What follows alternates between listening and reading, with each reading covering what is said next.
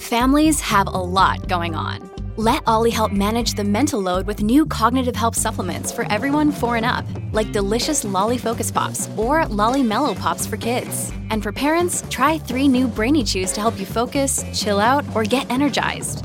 Find these cognitive health buddies for the whole fam at olly.com. That's O L L Y.com. These statements have not been evaluated by the Food and Drug Administration. This product is not intended to diagnose, treat, cure, or prevent any disease. Look, Bumble knows you're exhausted by dating. All the must not take yourself too seriously and 6 1 since that matters. And what do I even say other than hey? well, that's why they're introducing an all new Bumble with exciting features to make compatibility easier, starting the chat better, and dating safer. They've changed, so you don't have to. Download the new Bumble now. This episode is brought to you by Shopify. Whether you're selling a little or a lot, Shopify helps you do your thing, however you cha-ching. From the launch your online shop stage, all the way to the we just hit a million orders stage. No matter what stage you're in, Shopify's there to help you grow. Sign up for a $1 per month trial period at shopify.com slash special offer, all lowercase. That's shopify.com slash special offer.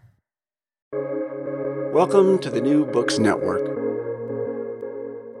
Hello, and welcome back to the Life Wisdom Podcast here on the New Books Network. I'm your host, Dr. Raj Balkaran. Today, I have the pleasure of speaking with uh, Mark Van Buren. Um, he is a go to guide for all things meditation and mindfulness based.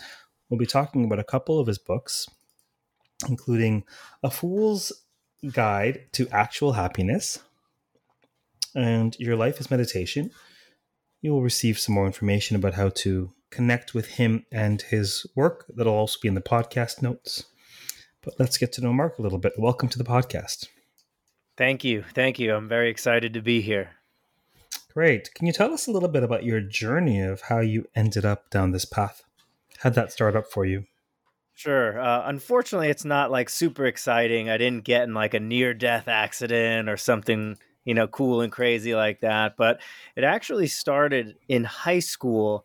One of my gym teachers, maybe junior year, um, he taught the class meditation. And of course, I was the kid messing around. Uh, you know, I, I, feel like I tried it a little, realized I couldn't do it, and uh, was just messing around with my friends. And, you know, I didn't take it seriously at the time, but that seed was planted, that, that, that possibility of this practice. And it was years later in college, and I, and I started to remember my teacher doing that and something in me just wanted to to learn the practice so i i tried a little on my own i had a teacher when i was in massage therapy school who did qigong and he told me to count from 500 down to 0 and i tried to do that which was frustrating and took forever and at some point um i was i was curious like like am i doing this right? Like what is the whole point of this?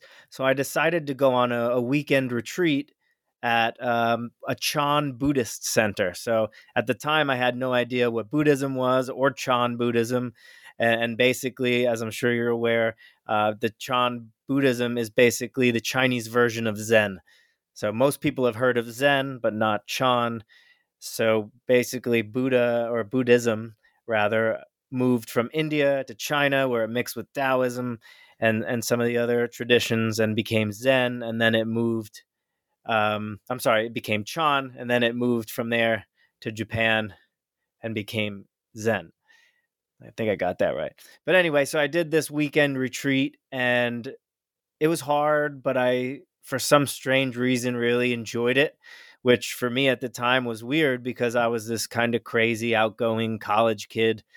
There was really no no reason for me to be really into this but i really enjoyed it and then i kept going on more and i kept challenging myself. I signed up for another three day then i signed up for a five day then a seven day then a ten day then i you know lived with the monks and nuns of that tradition at the retreat center for a 30 day like work study program and you know i just kept going deeper and deeper and spending you know, I've probably spent thousands of hours doing meditation and and then on top of that thousands of hours just reading listening to to talks and and lectures and podcasts and you know i just continue to learn and deepen my own practice and all the while you know trying to share it with other people because I, i've seen what it can do for my life and how it can kind of transform our difficulties our suffering and just the way we we appreciate and experience our life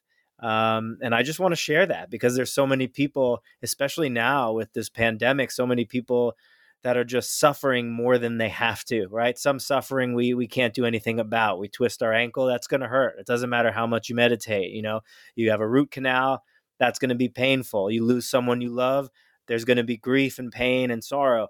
So there's there's some things that are inevitable, but we can start turning towards those things and find you know more wholesome and skillful ways to relate to them so we don't create the extra suffering which is all the reactivity on top of it you know the the judgments the storylines the expectations the shoulds and shouldn'ts all that stuff well, it seems to me a couple of things come to mind um, typically the I don't interject too much on the podcast because we're here to hear what you have to say. But a couple of things that come to mind are this uh, uh, uh, Zen. Yes, Zen Buddhism is a is a is is the Japanese uh, iteration of Chan Chinese, which comes from dhyana in Sanskrit in India, which of course means meditation. Dhyana is one of the limbs of the yoga path. When you talk about the suffering that we don't need, that we create, there are definitely uh, two pandemics occurring. One pertains to the virus, and the second is um, our various typically unhealthy relationships to the yeah. virus and to the lockdowns and to the, the mandates and whatnot. Um, tell us, before we dive into your work and your books uh, and all that, tell us a bit about your personal practice. What does that look like? Yeah, so it's obviously changed since uh, I first started. When I first started, I was single and living at home and I didn't have to work a lot. So I got to spend hours a day doing my practice. It was great. You know, I would go twice a day to the nature center nearby and do an hour of Qigong. I would sit in the middle of the day. I'd go on retreats. You know, do work here and there. I was a personal trainer, so I could make a good amount of money in a small amount of time. And uh, you know, I was able to eventually get an apartment with uh, a friend of mine who was in my band at the time, and you know, we just had a, a great time. And I, I, spent a lot of time doing like what I said, was sitting for long periods, doing a lot of reading and study. Fast forward about 13, 14 years. Now I have a wife and three kids. They're two, four, and six. So a lot of energy, uh, a lot of attention. And I also work full time with a chip company. I drive trucks from 230 uh, till you know I generally I wake up around two thirty or four, sometime between those two numbers, those two times, and I work about nine hours there, and then I come home and I have private clients with my mental fitness training. I write articles, I teach classes and workshops, retreats, and you know on top of that, trying to find time to spend with my kids and my wife and family, and then also just doing things for me, like working out and stuff like that. So, so now my practice is a whole lot different. I, I sit when I can sit. I, I do sit every day. Uh, I think it's been almost a thousand days since I've missed a session. Uh, and sometimes, you know, to get my sitting in, it might just be go into the bathroom, close the door, and sit on the toilet for one minute just to get that practice in. A lot of times I'm doing my practice at work, you know, because I do delivery. Um, I make deliveries and sometimes I'm waiting. So I can sit for 20 or 30 minutes in my truck and do my practice. But for me, uh, you know, your practice is not limited to the formal sitting. It's important to have a, a formal training, every day because that helps strengthen you know attention and the ability to let go of thoughts and to, to just be fully embodied in that moment but for me and and really for everybody to understand is our practice is our entire life. What meditation is, at least from my perspective and my years of practicing, is how am I relating to this moment? What is this moment? What are the ingredients of this moment? And how am I relating to it? How am I responding to it? Am I responding appropriately to what life is asking of me? Or am I reacting unconsciously and habitually and and you know just banging my head against the wall uh, rather than working with what's presenting itself? It seems to me that there's a time and there is there are phases of life obviously that typically have to do with life stages and and relationship statuses and children um, irrespective of all that it seems to me that that there needs to be a time of rigorous training um, before someone can have that muscle mass, that muscle memory. So if you've spent a thousand, five thousand, ten thousand hours in the gym, then yes, when you're strolling in the park, you can be doing crunches. You can have a certain posture. You can have a certain metabolism. You can have a certain physique or or tone or whatever metric you want to use. You can bring that into your day to day and use it and flex it and and enjoy it. But there needs to be that time where you, build it and so it seems that you've had ample time to build the the awareness muscle that you can flex day in and day out. Um, uh, tell us more about your vision about how meditation is something that is, from what I'm gleaning from what you're saying, is a lifestyle more than a, a discrete practice. Right. Yeah. Like I, I don't see it as like a new hobby that you learn. I mean, and it can be used in that way. But for me, it's all about practicality. You know, so if I'm just sitting down five minutes a day to zone out, to escape my life, and to just feel like all like fluffy and happy for five minutes, that's nice. And there are some benefits to that. But how does that help when you're stuck in traffic on a Tuesday afternoon, when you're in an argument with your wife or your significant other, when your best friend dies of a drug overdose, when you're standing at the bedside of a loved one in hospice, when you're dealing with anxiety, depression, how do those five minutes translate to something that can actually be of use in your life? So I know we talked, or you talked uh, just now about like the gym. The gym is great, and I'm not putting the gym down at all. I work out, I exercise, but you could lift for hours a day and still not know how to deal with your own thoughts, how to deal with difficult emotions or situations, not be in line with your deepest values. And so, like, a chest press isn't necessarily going to help you in the rest of your life, except in that very limited scope. Is so, Mark, the gym actually was to me an analogy to working out spiritually. So, right, not only the actual gym, but I was thinking of the gym as a metaphor and analogy that meditation is a sort of workout and building sure. that meditation muscle is putting your hours in that'll help you maybe um, to live your life in a different way if that makes sense. Yeah correct. And, and no i know you just you just had mentioned the word the gym so that just reminded me of what i typically tell people when i'm talking about mental fitness training. It's like great you can do the chest press the bicep curls but how is that helping you when things get hard in our lives? And and, and think about what do we turn to meditation for right? We what do we turn towards this practice for it's it's to help with our suffering i mean nobody comes to buddhism or meditation because they're feeling good and things are okay i mean usually it's it's either prescribed by a doctor because something's going on physically or there's just some existential angst or maybe there's just some depression anxiety addiction something that these people feel that that meditation will help them do. Um, so again, to go back to kind of where I was going with it, the with meditation, it's not just this hobby. It's it's you're literally cultivating qualities of mind that you can take with you into the rest of your life to meet the rest of your life, right? So just some qualities like I came up with this thing recently called ARK, A R K. It can be A R C as well, but I like ARK better.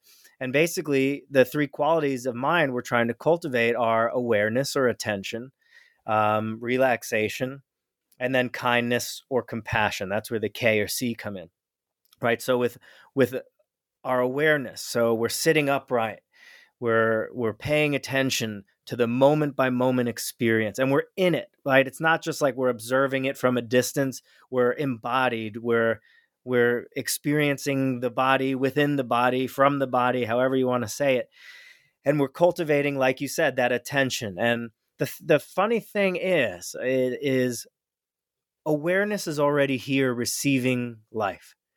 So on one level we don't have to strengthen it and cultivate it but on another level because we get so caught up in our thoughts and our emotions and the senses you know the the data from the senses coming in we get so lost in that that what we actually have to cultivate is letting go back into it you know, letting go of our attachment to our views, our likes, our dislikes, uh, and all of these things. So we're we're cultivating this ability to pay attention without judgment, without our normal storylines. Um, we're paying attention with some warmth, with with a sense of curiosity, and, and most importantly, we're willing to be here and, and in this moment. And and why this moment? because this is it right there there's no other moment the the only place where we can experience our life our actual real life is right here whatever's presenting itself in your body in your mind in your sight the sights that you see the sounds you're hearing like this is our actual life and so many of us keep getting caught in these thoughts something's wrong something's missing right? And this is where all our suffering comes from, wanting life to be other than what it is in this moment. And meditation goes right to that to that the source of that anxiety, that suffering and says, "All right, this is what it is. This is my life.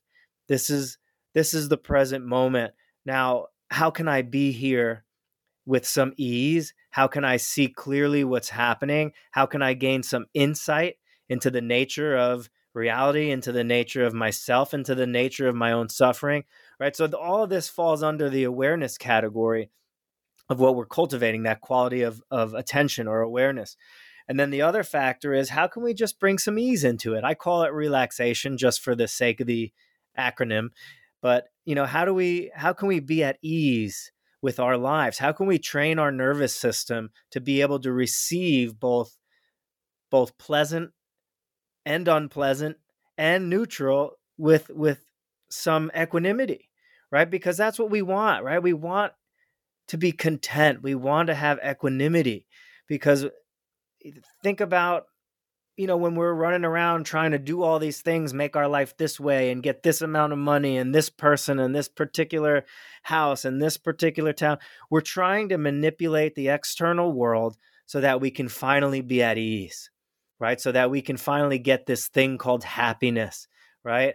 And it, eh, and you know, we keep waiting for that to happen and when we finally get those conditions together, either they're not exactly the way that we wanted them to be or it is exactly the way that we wanted them to be, but because of the law of impermanence, it has to change and then there we are again unsatisfied. So we're cultivating this ability to be at ease to to be receptive to learn to welcome life as it is and then to work with life from that place of of ease clarity acceptance wisdom and then that comes to our third quality of kindness and compassion right? I i, I would consider sitting in meditation, when you're allowing things to be as they are, when you're allowing your body and mind to be the way they are, I consider that cultivating unconditional friendliness.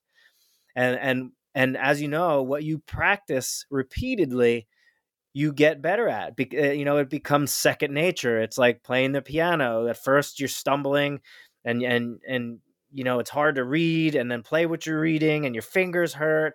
But you know, fast forward 10 years and you could do it with your eyes closed you could play behind your back you know it's it, it just becomes second nature something you don't have to think about and, and so that's what i was was kind of getting at is we're cultivating this awareness this relaxation and ease and this kindness this mind that's receptive and open and and, and curious you know willing to to see and to learn what about you know just life and things going on our thoughts our feelings how we relate to them and then those qualities start leaking into daily life right and then we start living from that place of clarity maybe not 100% of the time maybe that's what a buddha would be living in complete clarity and ease and compassion moment by moment you know appropriately responding to every situation skillfully and wholesomely moment to moment. But for the rest of us that aren't Buddhas, I would say if we could get 5% more awake, I think that would make a tremendous difference in the choices we make, in the words we speak, the actions we take, what we choose to indulge in, the behaviors we continue to strengthen or let go of. So, yeah. what are some practical ways that folks can incorporate mindfulness into their lives? So, just the simple act of pausing is, such an amazing tool and, and it's almost so simple that people think that can't help at all. You know if i just pause once an hour or whatever that can't really help. But you'd be so surprised how if you just stop and you just start to pay attention what does the body feel like right now right? what is it what position is it in and what does that feel like to be in that position right? We're not, we're going beyond words when we pause. We're not you know i could say my legs are crossed but those are words that's a concept. What does legs crossed actually feel like right? Going into that embodied presence feeling the legs feeling the breath right? Especially now with covid like we don't appreciate our breath until something happens to it and if you think of people who are struggling with COVID, it's hard to breathe. Some people might have to go on respirators or oxygen. So to really just appreciate your breath and to feel it right now, right? And we don't even realize we know it, but we don't really feel it that this breath is giving our whole body life, right? Each breath is like allowing us to be alive moment to moment. So to really feel that and to be grateful for that um, listening to the sounds is such a great way to pause, especially if you're someone that really thinks a lot about life and you have trouble getting into your body, whether it's just due to you haven't practiced it or maybe trauma or things like that. But to just get out of your head by pausing. And I tell people imagine someone ran into this room and said, Oh my gosh, do you hear that? And you can just see like everything just stops in the mind and there's this spaciousness, there's this receptivity. So just pausing and feeling your breath, feeling your body, listening to sounds, or just pausing and holding the whole thing all at once, you know, just kind of being, as T.S. Eliot would say, the still point of the turning world, right? Just resting there. And this, okay, right now, life is like this, you know, and for that moment, you're not strengthening your neurotic patterns. You're not strengthening anything, you know, unwholesome. You're you're literally just receiving life as it is and you're cultivating that awareness. You can also relax in that moment, so it's not just pause and stay there, it's pause and breathe and soften, right? You're cultivating the the uh, relaxation. You're you're teaching your nervous system to relax, right? And and maybe you know you're in a situation or you know might be in traffic or you're having some anxiety or stress from work or some anger from something you can pause with that and you can and you can breathe and you can soften and you realize that ease is possible even when you're angry ease is possible when you're anxious right this I don't know who said this, but like you don't have to get angry about your anger. You don't need to be anxious about your anxiety. You don't need to get depressed over your depression, right? You don't need to add this extra stuff. And when you just pause and start paying attention to how things are without your stories, without the judgments, uh, you start to see that one, things are impermanent, that ease is possible, and that everything in life is workable and even if it's tremendous suffering, that you can use that suffering as fertilizer to cultivate, you know, wholesome qualities like compassion or understanding or wisdom. So, you know, eh, to answer your question, it's just the simple pause. You know, pausing is one aspect, just bringing attention to something you do every day, bringing like real focused attention on brushing your teeth or you know, doing your hair or eating breakfast or drinking your cup of tea in the morning, just picking one thing, you know, it, it's just another kind of informal practice uh, of mindfulness. Sort of witnessing, it seems, slowing things down, that space between the the person that you are and the thoughts that you're having and the things that you're feeling. You know, when you say don't be depressed by your depression, don't be anxious by your anxiety, this very much reminds me of of, of Indic wisdom, of, of Indian wisdom found primarily in Hinduism, Buddhism, etc. This idea that uh, who you are isn't the person caught up in the experiences, is the emotions. That there's a part of you that can witness that and be still, sort of in the middle of that, the eye of the hurricane, as it were. Um, so, mention in passing, you know, you know, we're all getting towards we're all works in progress, if it were. And you mentioned in passing that okay, maybe maybe a Buddha would be somebody who would have full cognition and full stillness and full awareness from moment to moment. Is that then the result? Is that the ultimate goal then of this practice? Buddhahood. Yeah, well, not everybody who practices is practicing Buddhism, so that's like part of the issue with with is the direction Buddhahood. Well, I mean, um, for you, what what do you view as the the the goal of this? I think the goal is just to be right here with my life, and and to see how how I'm using this precious gift of of this human existence, and am I am I adding more hatred and violence and suffering into the world? Or am i bringing some ease? Am i am i reducing suffering? Am i bringing joy? Like what am i contributing to this human race and to this world? And i, I think for me the goal is to be as fully here as i can to gain as much insight into what this actually means which i think ends up having more questions than answers. But i think you learn to become more at ease with uncertainty, with not knowing, with the mystery.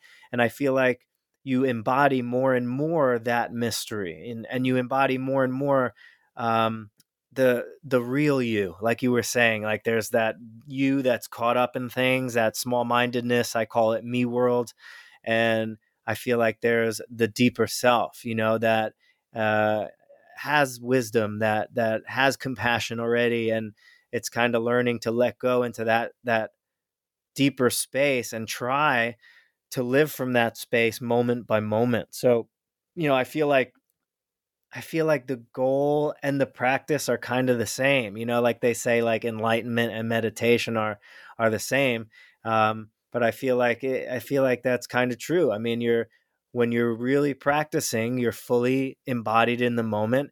You're not grasping. You're not causing harm, and you're responding appropriately to the conditions that are arising. I mean, wouldn't that be enlightenment to uh, or wouldn't that be buddhahood of, of, responding appropriately from from from a place that's not like not from our normal reactivity of our self-centered thinking but from you know from life itself like shifting from a, a self-centered way to a life-centered way if that makes sense yes it does so then would you say that your particular life wisdom or the the insights you share in your books, for example, um, would you say that they stem from a particular system, uh, tradition, training, or would you say they stem from your own personal practice?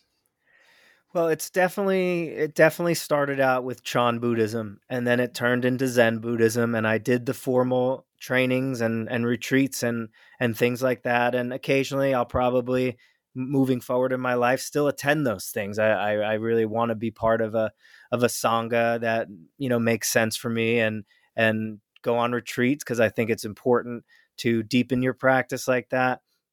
Um but I feel like my practice is is my own in, in, a sense it's what after all these years of like trying to follow this particular way or this you know like system of thinking or or whatnot i always found that each thing kind of like shrunk down the practice a little bit for me and it was like a little bit enclosing and and it also just made me chase after things that you know, weren't helpful. Like, yes, going in the direction of Buddhahood, maybe that's the inclination, maybe those are the seeds I'm planting, but like trying to chase after enlightenment or an experience of Buddhahood or this deep awakening, eh, you know, it, it just kept me it kept me running away from my life, from where I was. It kept me running away from the mess, right? And most of my work now is just normalizing our suffering, normalizing the messiness of everyday life. And I think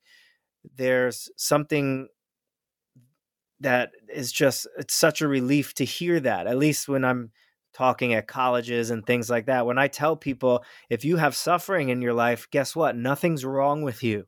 You're not messed up our society pushes this happiness thing on us and it's like if you're not happy then you're failing you're unsuccessful someone else is doing it better than you and something's wrong but suffering is just a natural part of our existence uh, you know and and so you know for me it's just how can i be with the mess in the most skillful and compassionate way that that I can possibly be and and I feel like that's what I what I've been teaching, which, yes, it is definitely in these Buddhist teachings and the different religions, but it's not so, I don't know, concrete maybe. Does that make sense? Am I am I answering that question? oh, well, my my questions are always meant to be generative rather than conclusive in that your response is your response and right. sort of we'll see where it goes i have no expectation that's just to discover what you think and perhaps to occasion you discovering what you think. Right. Um, so it sounds to me um, like how to say your path, your work, your emphasis is very much a worldly one. It very much entails embracing the world, warts with all, navigating, as you call the mess. You know, um, high Indic philosophy, Buddhism, um, yogic philosophy. It comes from this huge renouncer movement of folks who sort of say, okay, no marriage for me, no kids for me, no property for me, no rituals for me. And, you know, it really thrives very much in that sort of setting. And then there are other movements who say, wait, like the like the idea of a bodhisattva or the idea of um, in many ways tantra um, uh, there are many other strands to say, wait, uh, or what Krishna says in the Bhagavad Gita, like have equanimity in the world. So go, go battle, go fight, go get your hands dirty, but have some awareness. You know, um, fight with attention. So, very much, it sounds to me like you're um, you advocate engagement with uh, uh, the world and worldly affairs. Would you say that's Accurate. Correct. Yeah, I, I, would definitely say, you know, because it didn't matter how many retreats I went on, I I eventually had to come back to my life, and I feel like, except for those small percentage of people that might go and and live in a monastery for ten years or their whole life, we all have to kind of come back to ordinary so, existence. One quick question before I respond to that. Do you believe that we all have one life, or do you believe that we all come here multiple times? Uh, I kind of have the agnostic. I'm not sure. Like, I'm going to find out, hopefully not too soon, but um, I don't really know. Uh, I, I, you know, if it can happen once, I think it can happen again that's that's my one thing that I kind of hold on to. Here we are talking, you and I, on a planet in the middle of infinite empty space. So clearly, it can happen.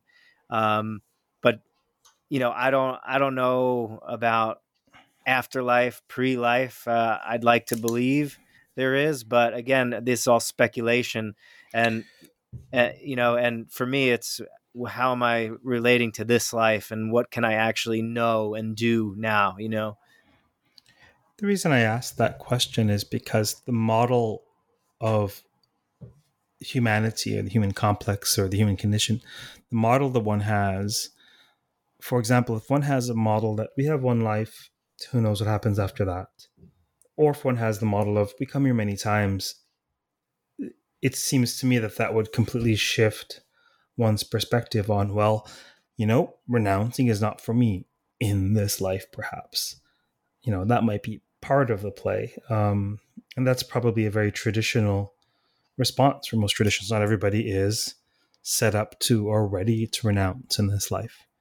And in many ways, that sort of narrative of multiple lifetimes, it it releases um, it uh, it sort of it, what it softens the pressure of well you better get it right because this is your one bite at the apple otherwise you're screwed.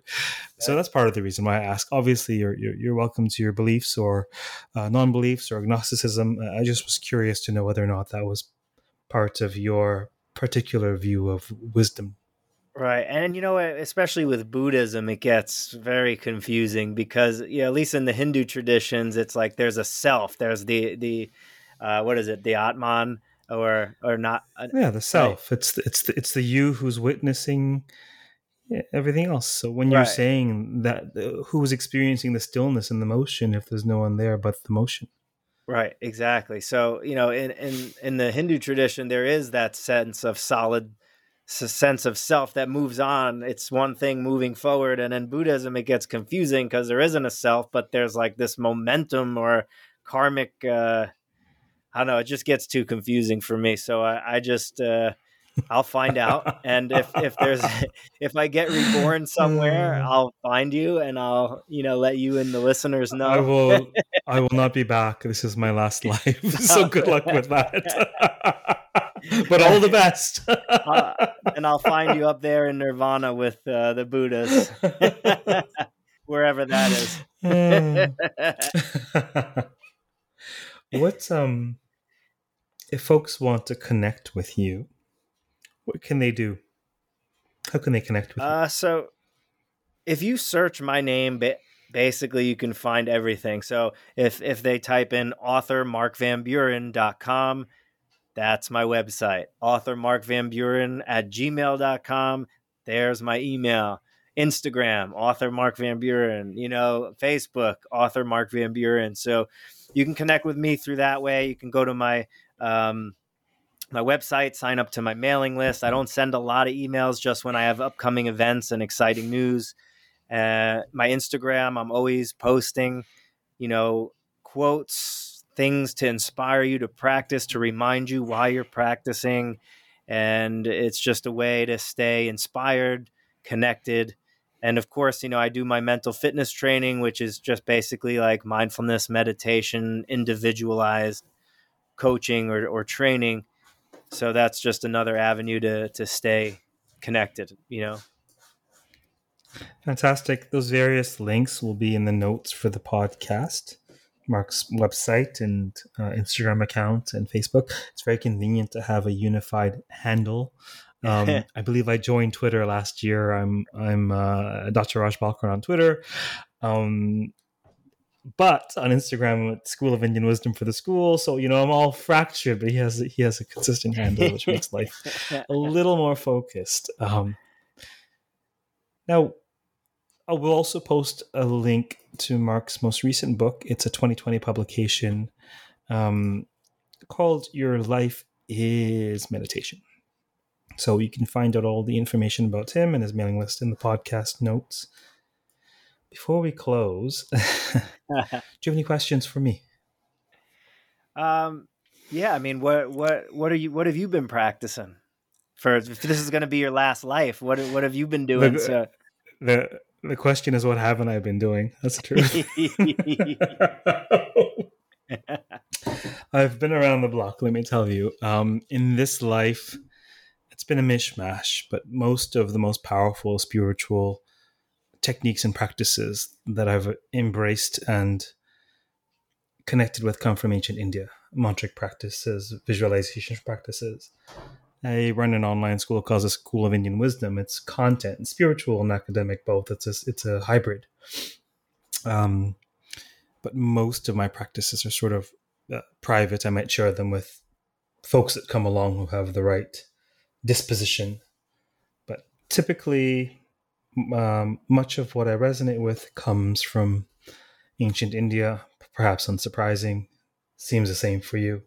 Um, uh, yeah, was there anything more specific that you wanted to know?